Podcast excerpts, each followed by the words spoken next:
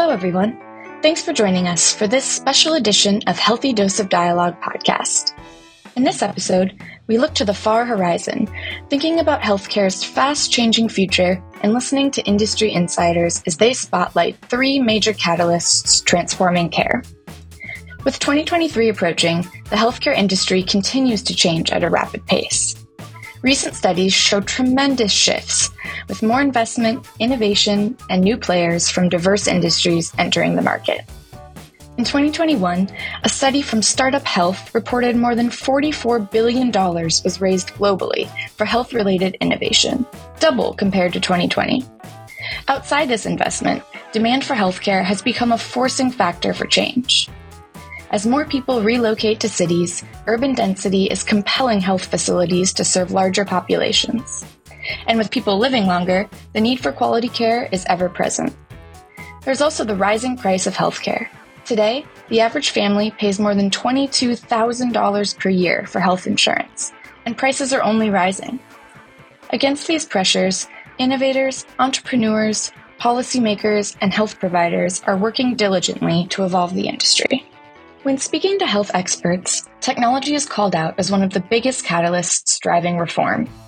Not only is technology improving the efficiency and effectiveness of care, the data it produces is enhancing the quality and accuracy of that care.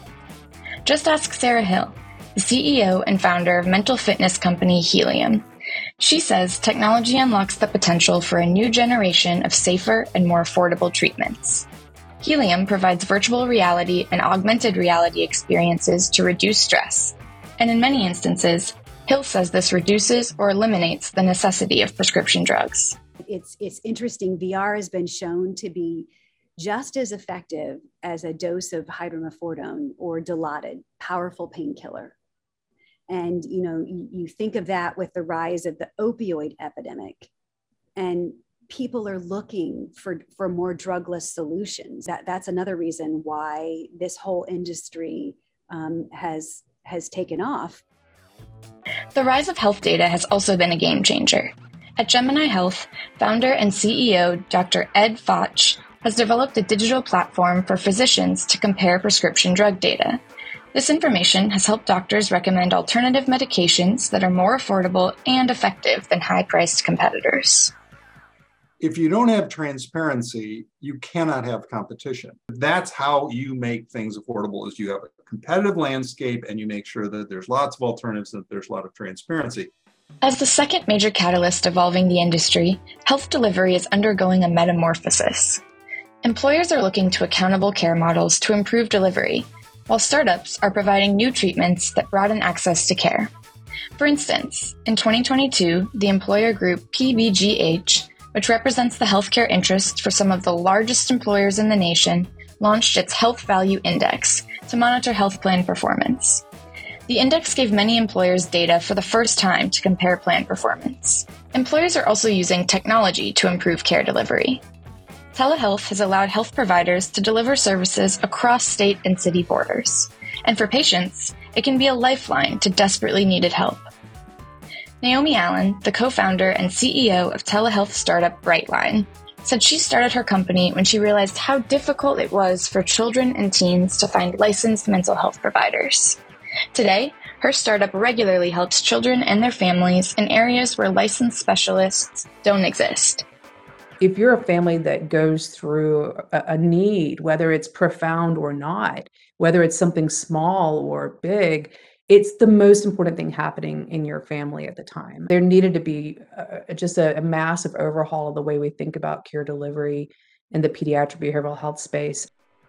Specialized care is the third catalyst driving change. With new digital tools, research, and a global marketplace of solutions, there's a wider spectrum of specialized services. Whether it's physical therapy, cardiology, or mental fitness, there's a new market of startups offering unique treatment options. One such startup is Carrot Health, a digital platform providing fertility care. Carrot's founder and CEO Tammy Sun said that before she launched Carrot, she was shocked to see the scarce options for fertility services. It is no longer the case that people think about fertility care as a coastal issue. um, or a tech, you know, worker issue. Um, where where I think a lot of those residual sort of misconceptions were probably still stronger, you know, when, when we were first getting started. But I think what you're seeing now is people everywhere think about fertility. Specialized care can also be delivered at scale. As the Chief Clinical Officer for the guided meditation and wellness company Headspace Health, Dr. Dana Udall said she's watched as telehealth technologies have enabled thousands to gain access to innovative mental health treatments.